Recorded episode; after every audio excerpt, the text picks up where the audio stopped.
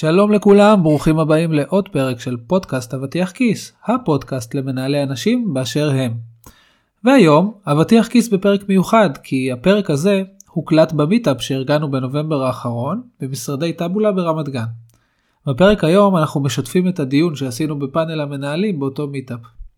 ובהזדמנות זאת אני גם אומר תודה רבה למשתתפי הפאנל, שני גל, VP of Product בחברת 5 סיגמה, ענת גלוזמן, דירקטור ו-R&D בטאבולה, וכמובן ליאור פרנקל, יזם בתחומי החינוך והקריירה. איכות ההקלטה בפאנל קצת פחות טובה מבדרך כלל בפרקים שאנחנו מקליטים, אבל התוכן לא פחות טוב. אם אתם מחפשים או מחפשות עוד תכנים מעבר לפודקאסט, אתם מוזמנים או מוזמנות לחפש אותנו בקהילת הניהול של אבטיח כיס בלינקדאין. זהו, מקווה מאוד שתהנו.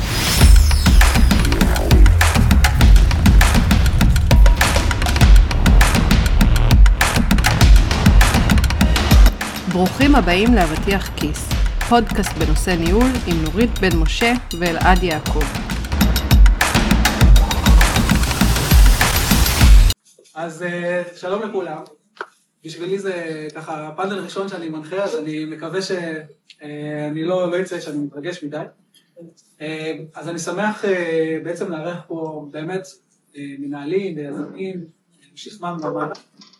ואותי אתם כבר מכירים, אז אני אשמח שככה כל אחד יציג את עצמו. נתחיל משחקנית הבית שלנו, ענת גלוזמן.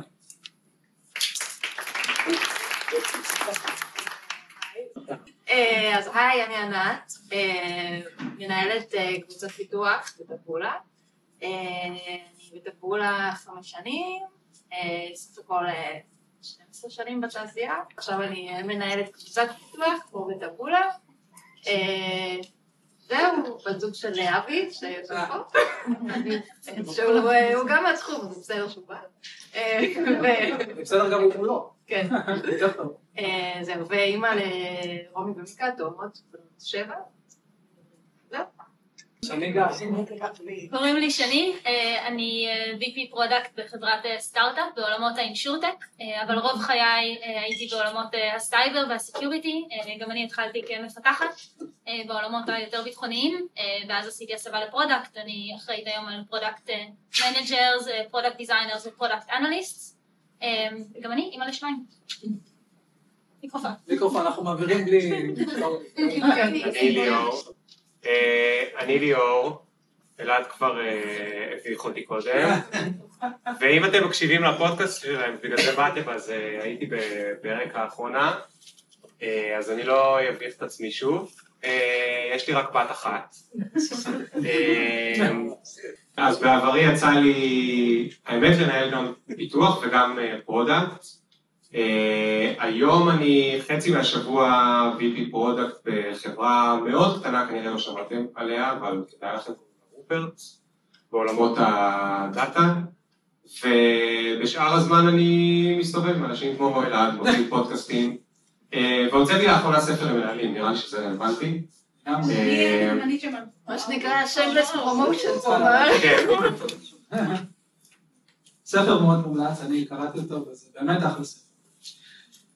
אז שלום לכולם, אז הייתי רוצה להתחיל עם שאלה, אנחנו קראנו למיטאפ הזה ניהול מוצלח בעולם משובש. אז העולם שלנו הוא באמת עולם משובש. משובש אולי לטובה חלק יגידו, אולי כמו ליאור, משובש ומשתנה. אם זה לעבוד מהבית, לעבור לעבודה היברידית, כל הקורונה שהייתה לנו, מה שאנחנו חווים עכשיו, עם הדאונסייקל הגדול. אז הייתי רוצה להתחיל בשאלה, ענת, אולי נתחיל איתך. מה האתגרים המרכזיים שאת רואה היום בניהול? שאלה כבדה ככה. אז לא חסר, אבל אם היום נדבר רגע על התקופה האחרונה, שנתיים האחרונות, אז כאילו מקורונה והלאה, חושבת שאחד האתגרים, לפחות עבורי, זה העניין הזה של ההיברידיות, של לעבוד חצי מהבית, חצי מהמשרד. אני מנהלת של אנשים, ואחד הדברים שהכי קשים לי בקורונה, שהיינו לגמרי מהבית, זה היה מאוד מאוד מאתגר, זה זה שלא לא הרגשתי את האנשים, כאילו לא, לא ראיתי את הפנים שלהם בבוקר וידעתי שמשהו עובר עליהם וכזה צריך שנייה להתייחס. זה לא עבר בזום, כאילו זה לא עבר בזום, הרבה פעמים גם לא אמרו. אה, ועכשיו בהיברידי זה כאילו, זה חצי כזה. זאת אומרת, יש את הימים, יש את הימים במשרד, ואז אפשר באמת כזה אה, לנסות, אה, לנסות להגיע לזה, וגם בדרך כלל ימים נורא עמוסים, אז כאילו זה כזה, צריך לנסות להשחיל ולראות איך זה חלק מה... איך מתכננים שזה יהיה חלק מהיום. אה, אבל האתגר הזה של כאילו לראות את האנשים, כן לשמור על ההיברידיות, כי אין מה לעשות, זה נוח לכולנו, אבל גם להצליח להגיע ולהצליח לקדם, ולעשות את הזמן במשרד כזמן כאילו מאוד אפקטיבי כזה, לכל הדברים שרוצים להספיק.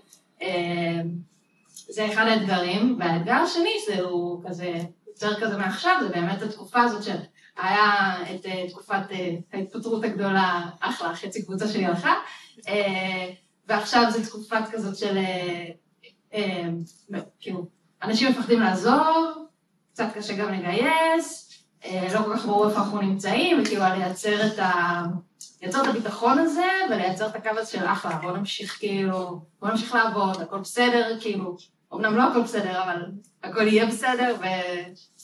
וכאילו להמשיך באותו קצב זה קשור. באמת בתקופה האחרונה אנחנו, אנחנו עוברים תקופה מאוד קשה, זאת אומרת, עם כל המצב הכלכלי שאנחנו רואים, אנחנו רואים אה, המון פיטורים בכל החברות, לא לא, בסקטורים שונים, בהייטק אנחנו רואים את זה. שנים בתור מישהי שהיא ככה עברה בהמון סטארט-אפים, ויצא לה לעבור המון down cycles ו up cycles.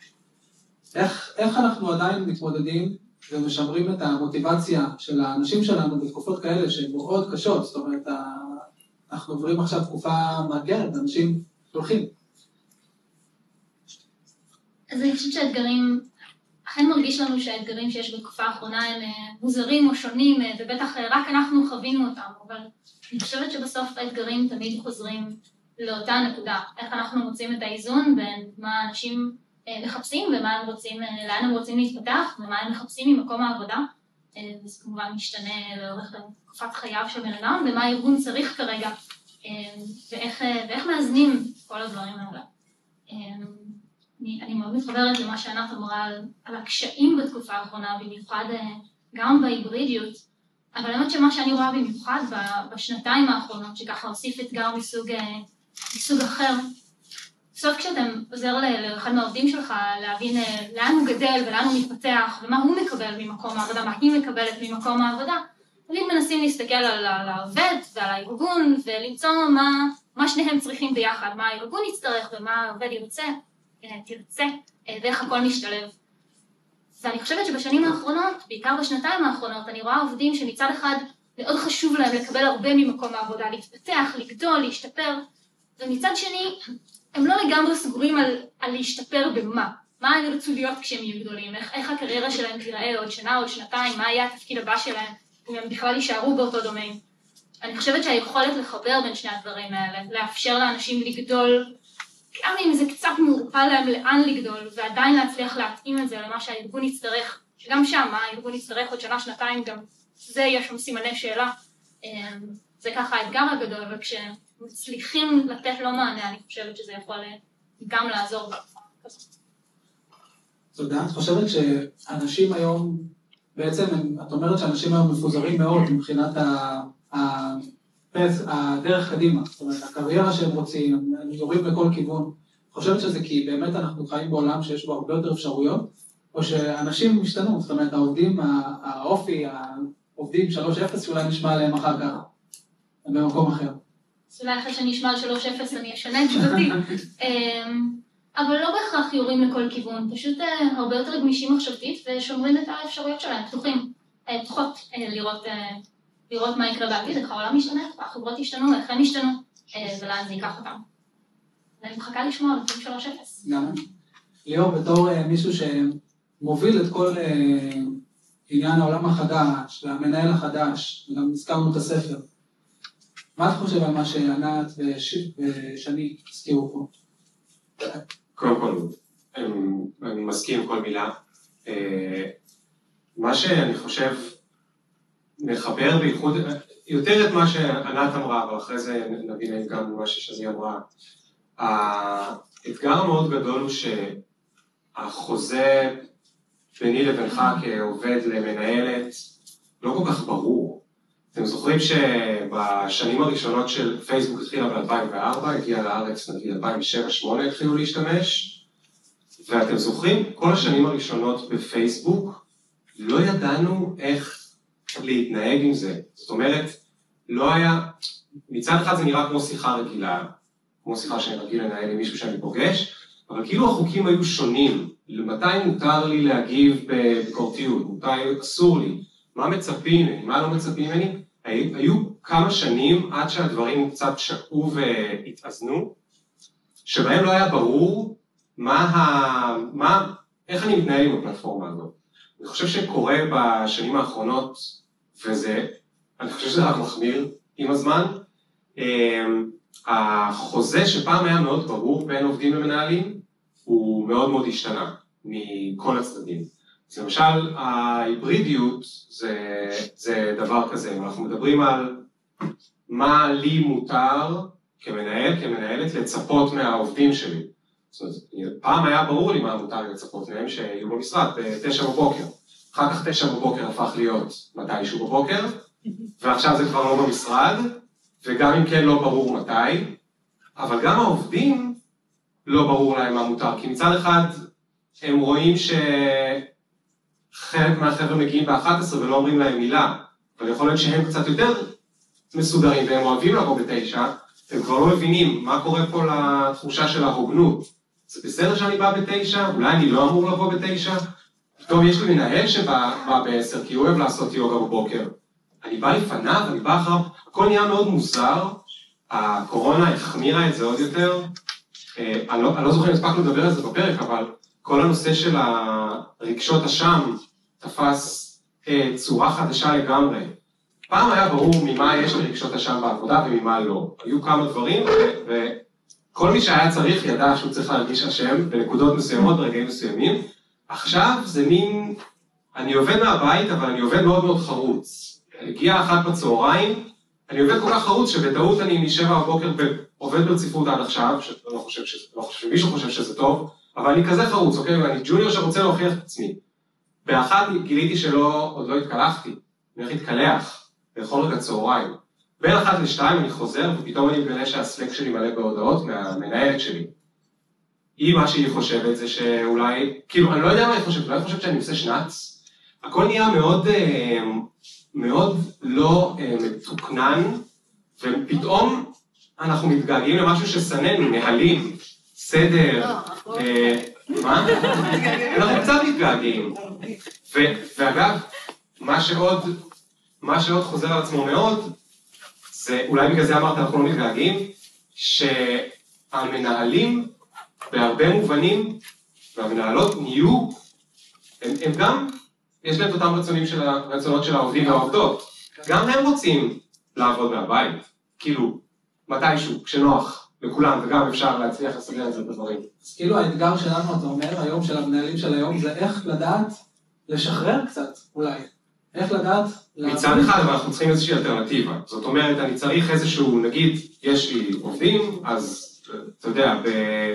לא למדתי תעשייה וניהול, אבל אני מניח שאם הייתי לומד תעשייה וניהול, אני רוצה לקוות שבקורס הראשון מלמדים איך מודדים תפוקה, אוקיי? אני צריך שתהיה לי אלטרנטיבה שתהיה ברורה, גם לי כמנהל וגם לעובדים שלי, איך אנחנו מודדים את התפוקה, אוקיי? כי אני, עד, כאילו, גם אם זה לא בשנה האחרונה, אבל עוד מתקופת הצבא, ואחרי זה ב, ב, בשנות ה-90 ושנות ה-2000, תפוקה הייתה כמה זמן אני במשרד. אז אם זה לא, זה בסדר, אבל צריך איזושהי שיטה אחרת. זאת אומרת, יכול להיות שאנחנו בסדר או לא בסדר עם הכאוס, אבל אנחנו צריכים למצוא לעצמנו אה, שיטות חדשות בתוך הכאוס שהן מוסכמות על שני הצדדים, ואנחנו יודעים לדוברר אותם לעובדים, שידעו לפחות מה מצפים מהם. אני מסכים לגמרי. אז בעצם מה שאנחנו אומרים זה שהמנהלים של היום, הקושי שלהם, זה שהם צריכים לייצר בעצם דרך לנהל תפוקות בצורה אחרת ממה שהם היו רגילים. ונגיד עכשיו מנהלים שנכנסים לעולם הזה שלנו היום, לעולם המשוגע הזה. איזה עצה הייתם נותנים להם ככה, למנהל חדש שנכנס?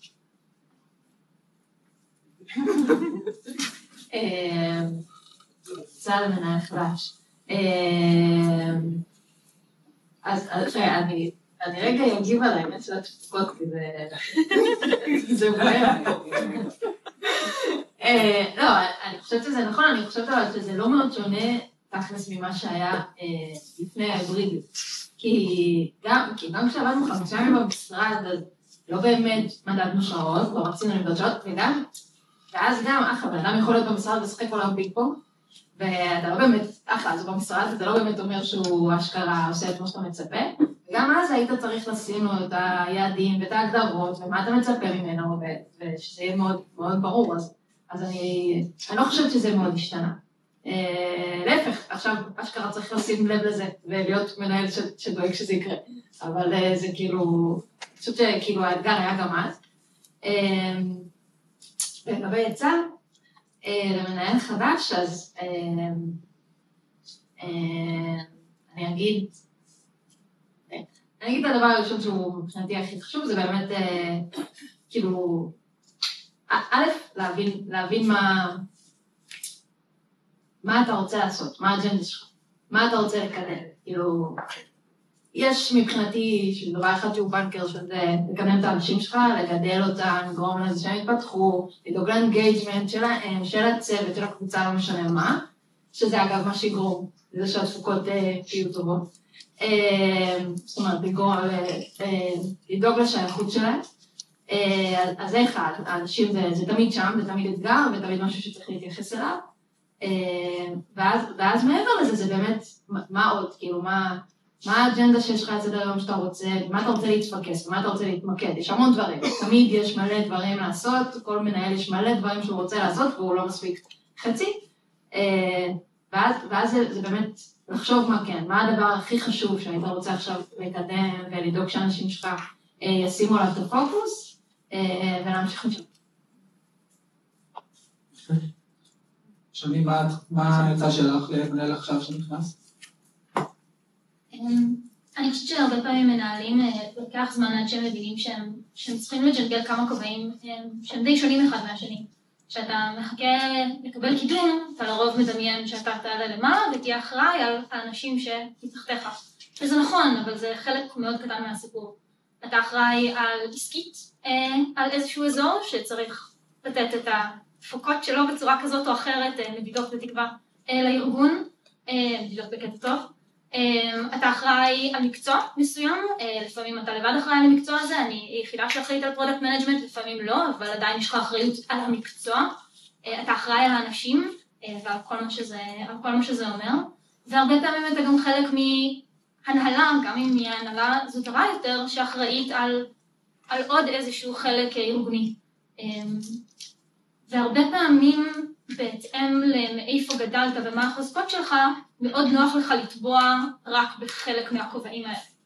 אז ההמלצה העיקרית שלי תהיה לפני שטובים לעצור ולמפות מה כל הכובעים בעצם שאתה צריך, אה, שהם חלק מהתפקיד ולהבין מה השגרות שלך אה, שאתה מאמץ כמנהל כדי לוודא שאתה נותן את תשומת הלב הנכונה לכל אחד מהכובעים האלה ולא רק צובע אה, בכובע שנוח לך. לדוגמה, רק מנהל כלפי מטה ושוכח מהעיקר, רק מנהל את האנשים ושוכח מהביזנס, רק מנהל את הביזנס ושוכח מהמקצוע, או כל אחד ואיפה שטוב לו לטבוע. יש לי שאלה עלייך, לך ולענת, סטריאו. אנחנו רואים, היה לא מזמן, אה, אה, עשו ניתוח בעצם של עובדי ההייטק, וראו שאחוז האנשים בהייטק הוא באזור ה-30 אחוז, ואם אנחנו מסתכלים על המקצועות האנליטיים, אנחנו באזור ה-20 אחוז. אם אנחנו מסתכלים על מנהלות, זה אפילו יותר נמוך, במיוחד ככל שעולים בדרגות, נגיד ויו יש לנו פה אה, דירקטורית ו-VP, זה, זה מטורף. אנחנו בפאנל בייצוג מאוד טוב, אבל בשטח זה לא ככה. והשאלה שלי היא, למה לדעתך זה ככה, ומה אפשר לעשות כדי לשפר את האחוזי נשים? שאלה מאוד, אה, מאוד נפוצה ומאוד מאוד טעונה. אה, אני גדלתי כמפתחת לואו-לבל במשרדים, במשרד הביטחון, חדר דיונים שבו לא הייתי האישה היחידה היה אה, נקודת אור בחודש חודשים של, אה, שהיו רק, שהיו רק גברים מסביבי. לשמחתי זה כן מעט שונה היום. יש לזה אלף תשובות ואלף אתגרים ואלף טיפים ואלף נקודות שאפשר לשפר בהם. בשנים האחרונות אני בעיקר מסתכלת מהזווית, מהזווית המשפחתית. אני חושבת שאחת מהנקודות המשמעותיות זה לוודא שהקריירה של האישה חשובה בדיוק כמו הקריירה של, של בן הזוג שלה, קודם כל בעיני עצמה, כבר שם אני רואה הרבה פעמים בעיות, ואחר כך בעיני בן הזוג ובעיני המשפחה. יש לי, יש לי שני ילדים, ואני רוצה שהם יסתכלו עליי ועל בעלי וידעו שהקריירות שלנו חשובות באותה מידה, ואין שום הבדל. אמ, חלק מזה נובע מהיכולת שלנו לעשות את זה, חוץ מהאמונה האישית שלנו שזה הדבר הנכון, כמובן נובעת מהעובדה שהיינו פריבילגיים, וכשבחרנו מקום עבודה יכלנו לבחור מקום עבודה שמאמין בהורים עובדים, ולא במשרת אם או בכל מיני הגדרות חביבות כאלה משנות ה-90. אני מקווה לראות יותר מקומות שזה כבר לא תהיה פריבילגיה לבחור מקום עבודה שמאמין בהורים עובדים אה, ובשוויון, שהשוויון הזה יוכל לחלק גם מהזווית הזאת בכל מקום. אבל יש לנו המון נקודות שצריך.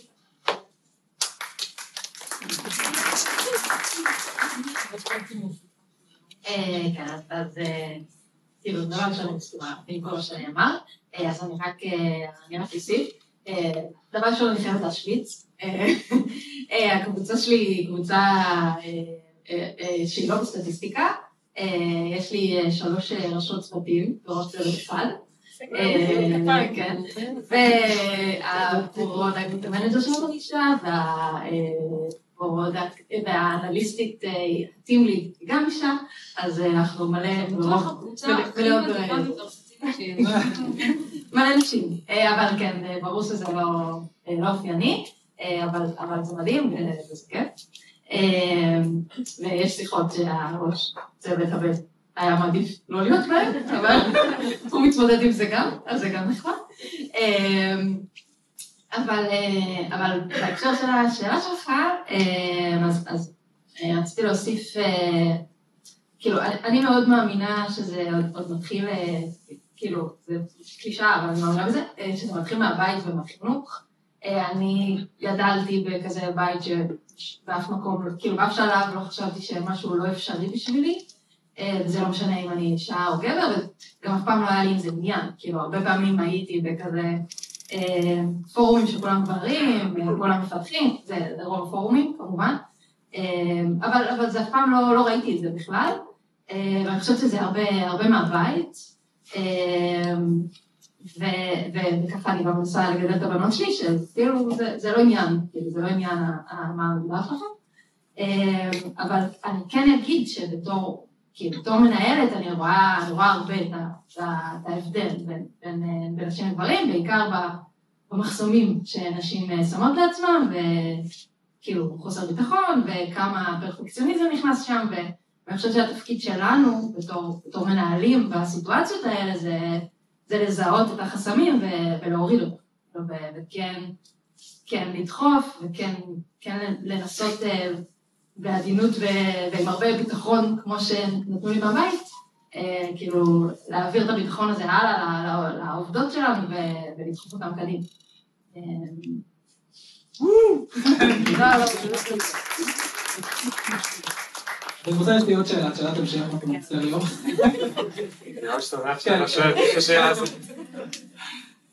לא מזמן יצא לנו, לי ולנורית, לדבר עם הילה בקשי, ואחד הדברים שהיא אמרה, זה שהיא שמה לב, שזה משהו שהיה לה מאוד עצוב, זה שבנהלות שמגיעות לדרגים בכירים, הן כאילו עוטות על, על עצמן מין מסכה כזאת, אה, יותר אגרסיבית, יותר כוחנית. אתם, אתם חושבות שזה נכון, או ש... שזה לא ככה? נכון. זאת אומרת, אני אגיד, אני לא חושבת שאני אותה מסכה, אני חושבת שזה חלק מהאישיות שלי, לצערי, ולשמחתי, כאילו, זה חלק מזה, כאילו, אני, זה קיים. האגרסיביות, אה, אבל אה, זה, זה, זה, זה עוד מרכיב באישיות, לא הייתי אומרת שזאת, שזה הדבר הכי, הכי בולט, אבל אולי, אולי העובדים שלי שיושבים פה יגידו אחרת, אז אפשר לשאול אותם אחר כך. נראה לי הם מפחדים.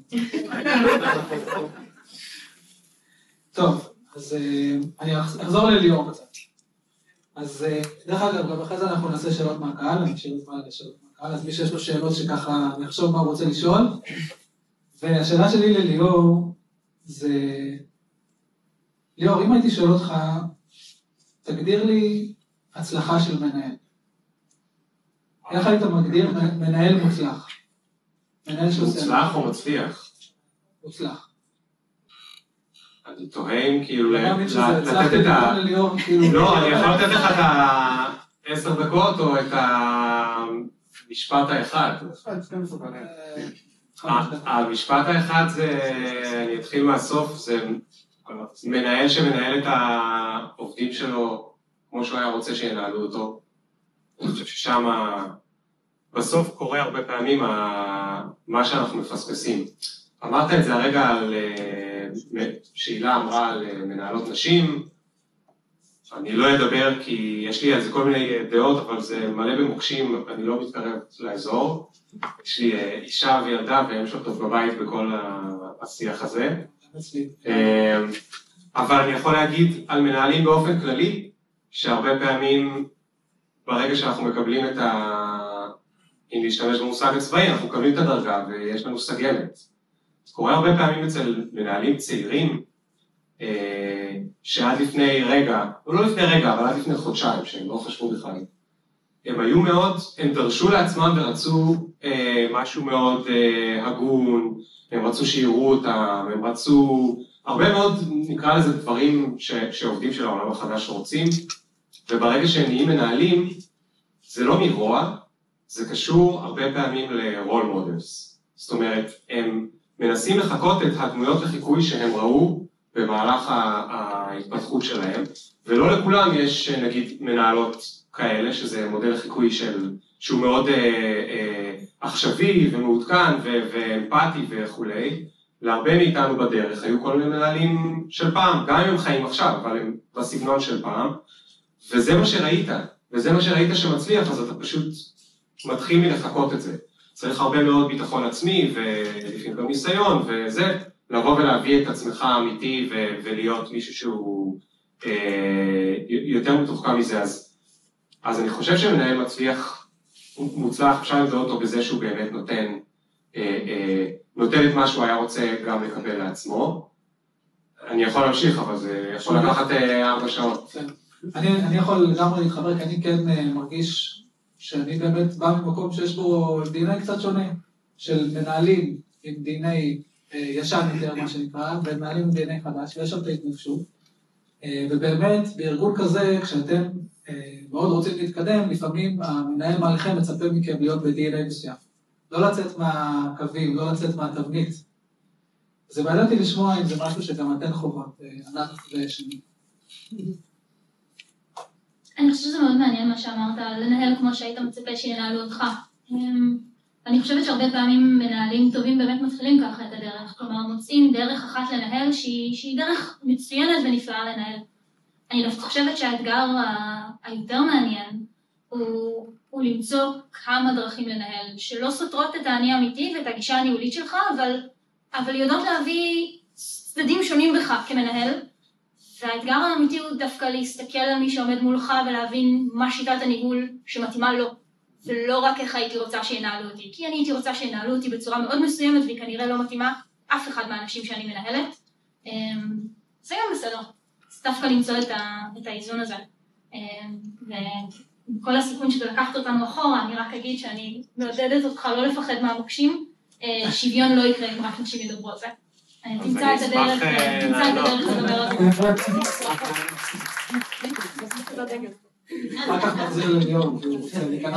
על זה. אני נורא נהנה מה...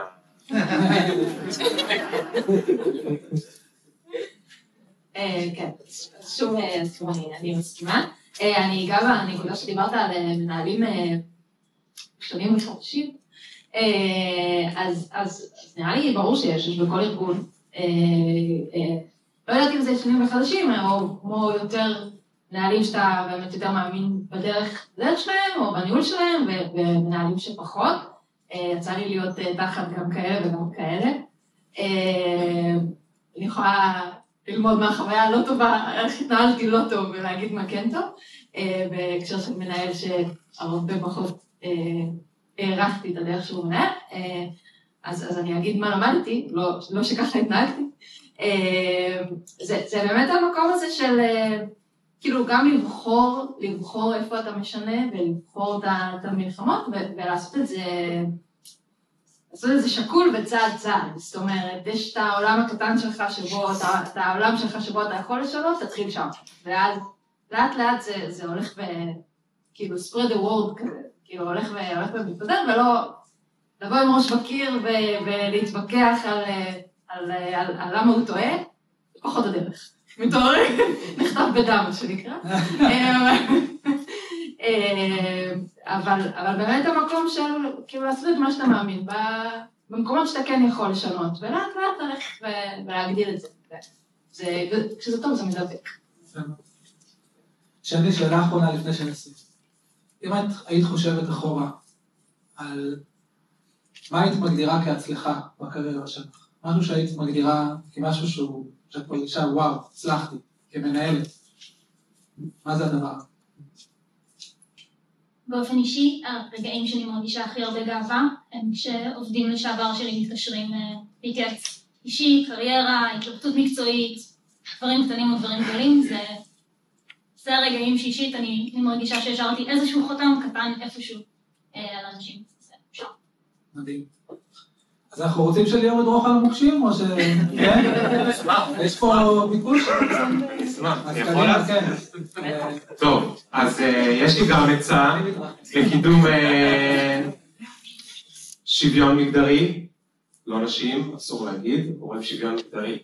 אה, זה המוקש שאתה הלכת סתם סתם. אז לא, אבל אני אגיד לך שביום חמישי ראיינתי את ענבל אורפז, שיש לה יופי של מיזם שנקרא אישה בהייטק, והיא פועלת לקידום אה, שוויון מגדרי, והיא נגעה בדיוק בנקודה שאני חושב שאת אה, הזכרת, היא אמרה שהפרמטר שמשפיע הכי הרבה על, על באמת, או מעכב הכי הרבה אה, את הקידום השוויון מגדרי, או בסדר, אני, נשים, בהייטק, ולא רק בהייטק, זה אימהות, אה, זאת אומרת הנושא של אה, זה שאני גם אימא, והעצה שלה הייתה, אה, זה לעודד כמה שיותר אה, אה, חופשת לידה אצל הגברים. כי כשהגברים נמצאים בזמן הכי ראשוני עם התינוק שנולד, תינוקת, אז הם מאוד מתקשרים, ואחר כך קל להם הרבה יותר להיות אמפתיים לאורך כל הדרך, ואז מכיוון שיש פה הרבה גברים, אה, תיקחו, אה, אם נותנים לכם, תיקחו, ואם לא, אז תיקחו חופש, להיות כמה שיותר עם הילדים בשבועות הראשונים, אני חושב שזה באמת יצא מעולה. היית? כן. כן.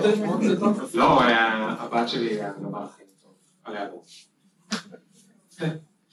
אה, אז עכשיו אנחנו נעבור לשאלות מהקהל. אז אה, מי שרוצה לשאול שאלה מוזמן להרים יד ואני אליו.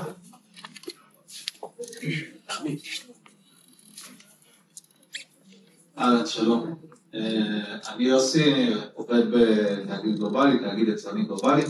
שאלה, אז אני רואה שבמשפט שאני תמיד אומר למנהלים מקבילים אליי בארגון, שאני מרגיש שבשנתיים האחרונות בפרט, פתחתי חברת HR קטנה בצוות שלי, בסדר?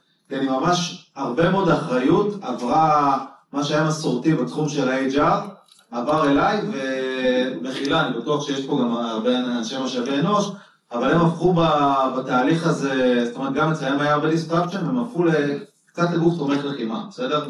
מאשר גוף שנמצא בחזית. אז אני, השאלה שלי למעשה, איפה אתם רואים את הקו שכנראה ציירו אותו מחדש בין המנהלים, זאת אומרת, האחריות שלנו, להוביל את האנשים, לבנות להם את הרודמפ, להרגיש אותם, זאת אומרת, האחריות שלנו היא כבדה, זה, נראה לי שזה ברור לכולם. אבל בקו החדש הזה שצויר, איפה אתם רואים את, ה... את באמת את האחריות של מחלקת משאבי אנוש, ומה הם אמורים או יכולים במציאות החדשה יותר לתמוך במנהלים? זאת אומרת, מערכת היחסים הזאת, אז אה, אני אעביר את המיקרופון חזרה. יכול להשאיר, ציון. וואו.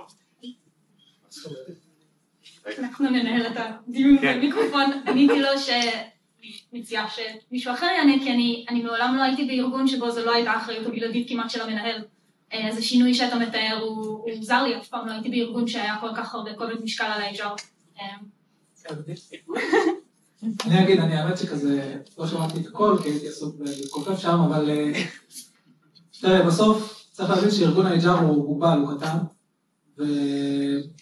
ובסוף אנחנו המנהלים כן צריכים אה, לקחת על עצמנו הרבה מה- מהתחום הזה, ש- של לדאוג לאנשים. אין אין להם את הכוח אדם לעשות את זה, לדעתי.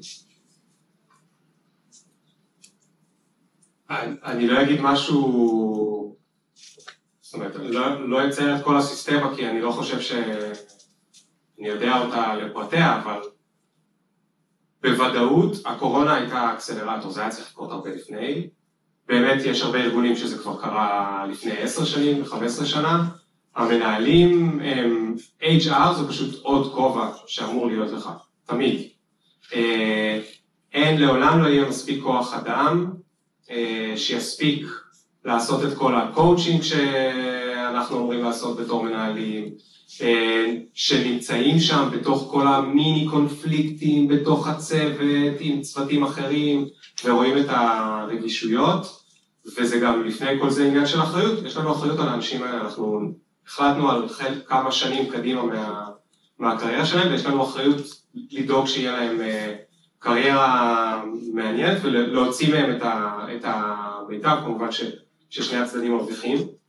ל-HR עדיין נשאר הרבה מאוד עבודה, צריכים לדאוג לתהליכים חוצי ארגון, צריכים לקדם אה, אה, אה, דברים חדשים, תהליכים חדשים שמגיעים אה, מבחוץ, והם גם יכולים להיות אה, הרבה פעמים משהו שהוא אולי פחות bias מאיתנו, כי אנחנו, הצד השני של מה שאמרתי קודם זה שאנחנו מאוד bias, כי אנחנו כל הזמן עם, עם החבר'ה, ויכול להיות שיש לנו כל מיני אה, אה, דעות קדומות שאנחנו לא מודים בהן אפילו בפני עצמנו, אבל בפני אנשים ספציפיים אה, בצוות, ולהם יש את, ה, את הזכות ואת היכולת לראות את הדברים אה, אה, מבחוץ, מעבר לזה שהן מקצועניות בנושא הזה.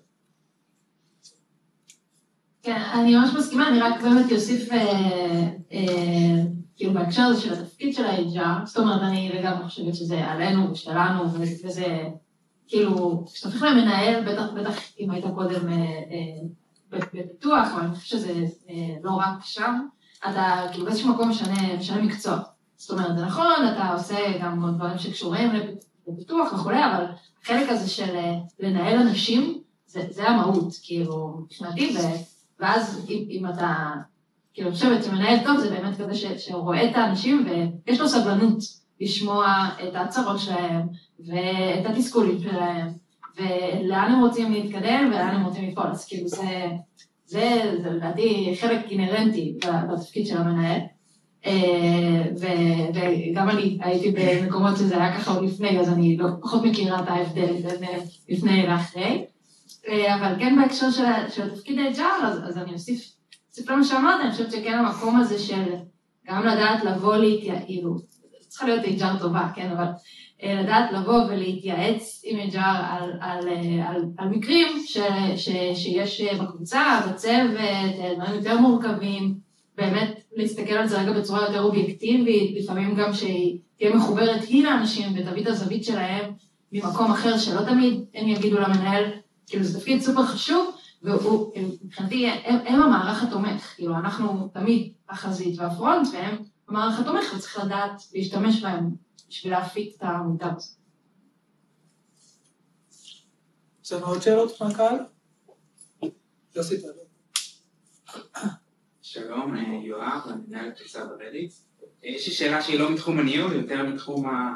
כאילו דיברתם על שילוב של נשים, יש עוד בעיה שהיא הפאנל.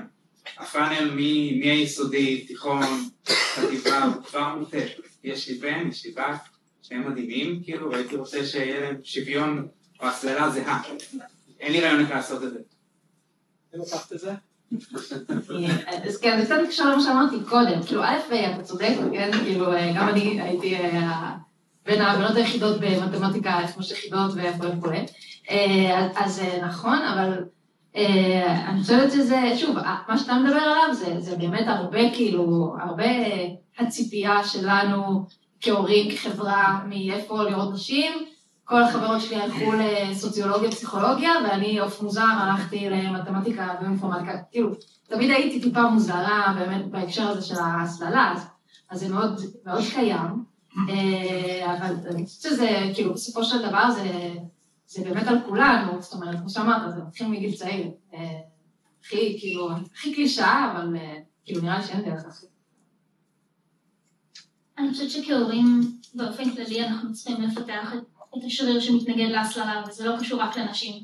אם אה, הבן שלי לא אוהב לשחק כדורגל, זה גם סוג של הסללה, הוא לא חייב ללכת לחוג כדורגל או להישאר במגרש אחרי כולם, והוא לא חייב ללמוד את מה שנראה לי יותר טוב באוניברסיטה, או כל דבר אחר. אז היכולת שלנו באמת כהורים לראות מה הילדים שלנו אוהבים לעשות, מה הם רוצים לעשות, ממה הם מפחדים, הם היו רוצים אבל הם צריכים דחיפה, ומה ג'ניואלי פשוט לא מעניין אותם, זה שריר טוב לפתח באופן כללי עבור, עבור כולנו. זה בין היתר יעזור גם שם.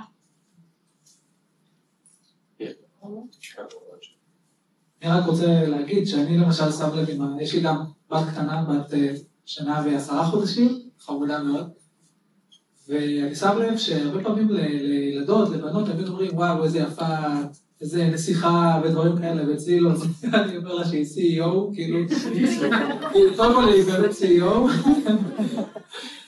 והיא תהיה חתיכת מנהלת. כן. אהלן, אה, אני אופיר מרומא היועצים. אה, שתי שאלות. אה, שאלה ראשונה זה יש משפט שאומר שאם יש לו לסדר רק פטיש, אז הוא יראה רק מסמרים כל הזמן. מה מקורות הלמידה שלכם, ככה תוך כדי עשייה, מה מקורות הלמידה הכי משמעותיים שהיו לכם? שהיא ייעוץ, הדרכה וכן הלאה. זו שאלה ראשונה. ושנייה שנכללת בתוכה, אנחנו דיברנו על ניהול disruption וחדשנות ושינויים. יש בזה גם מרכיב אישיותי. כלומר, לא כולם פתוחים כל כך לשינויים, זה נחמד לדבר על פתיחות לשינויים. אז איזה כלים תומכים, לא רק אישיותיים, איזה כלים תומכים קיבלתם בארגונים שאתם פעילים בהם כדי להתמודד טוב יותר ולהשתנות כמו שינוי? אני אתחיל עם הראשונה. אה, קודם כל, כמו שאמרת, אני, אני חושב, לא יצא לי לענות על השאלה של אה, אני כבר מרגיש פוליטיקאי, אני כבר בסוגריים השלישיים לא לענות לך, אני, אני אגיע לזה, אם אני אזכור. אבל שאלת על, האתגרים של המנהלים החדשים, אני חושב שהאתגר הכי גדול של מנהל חדש זה שהוא לא יודע שניהול זה מקצוע, ואם הוא היה לוקח באותה רצינות שהוא למד לעשות product או dev, אה, לעשות ניהול, היו מנהלים מצוינים, או הרבה יותר טובים ממה שיש היום. אבל גם היום יש מנהלים מצוינים, הם פשוט, זה לוקח כמה שנים, או לפעמים הרבה מאוד שנים, כאילו לפעמים גם עדיין הם לא נהיים מצוינים, אבל יש מנהלים מצוינים שהם מצוינים פשוט כי אחרי הרבה מאוד שנים הם הגיעו לזה, כי מתישהו ירד להם האסימון שהם לומדים ולומדים ולומדים, ומכאן אני אעשה בעצם את התשובה, הרבה מהדברים, בהנחה שאתה חושב שניהול זה מקצוע, הרבה מהדברים שאתה יכול ללמוד הם מסביב.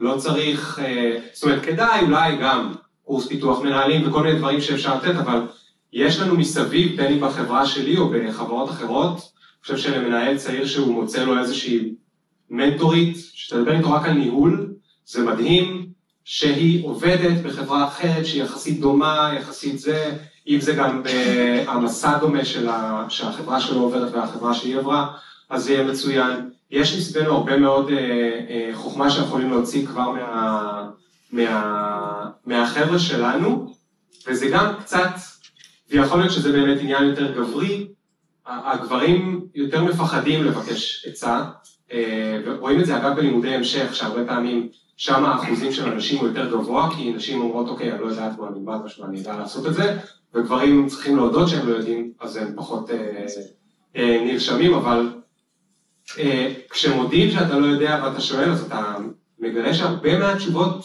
כבר יש לנו אותן. נרים להנחתה, אז אני אספר שבמקום העבודה הקודם שלי, כמה תפקידים אחורנית, נתנו, אה, זה היה שלב שבו חברות הייטק חיפשו איזה עוד בנפיץ לתת. אה, ומזל שהיה למישהו את היצירתיות להגיד, בוא ניתן לכל המנהלים אה, הבכירים הטבה קואוצ'ינג, וככה בעצם הכרתי את נורית, שלמדתי ממנה אינסוף. וזה דרך נפלאה. היום לכל, לכל שכבת ההנהלה שלנו, לכל אחד ואחד, יש יש coach, מנטור, אפשר במיוחד לדבר על ההבדלים ביניהם, אה, ממומן על ידי החברה, כדי שיהיה עוד מישהו שיסתכל עליך וימשוך אותך. אמ, ורשימת הדרכים ללמוד היא אינסופית, ובעצם כמנהל, זה מאוד מעניין לשאול את השאלה הזאת, כי אתה גם צריך לענות עליה לאנשים שאתה מנהל, איך, איך הם לומדים. גם אם הם לא צריכים ללמוד ניהול, אבל הם גם צריכים, אנשים שלי צריכים להפוך להיות product managers יותר טובים. מה הכלים שאני יכולה לתת להם, ואיך, how can I walk the talk? כן, בשביל לראות, בשביל להדגים איך אני לומדת ואיך אני משתפרת ולעודד אותם לעשות גם את זה. אה, ואז הרשימה היא אה, אינסופית מפודקאסטים ל meetup, לפודקאסט, אה, לספרים, לקואוצ'ים, לקואוצ'רים. אוקיי, אז יש לנו זמן לשאלה אחת אחרונה. מישהו רוצה עוד לשאול שאלה? כן. שאלה, שאלת המשך, אני לא שאלתי על רול מודל. כולם מכירים חברות מצליחות שהן אה, רעילות. השאלה אם יש לנו מספיק דוגמאות של אה, חברות אה, מצליחות שהן אנטיתזה של הרעיל.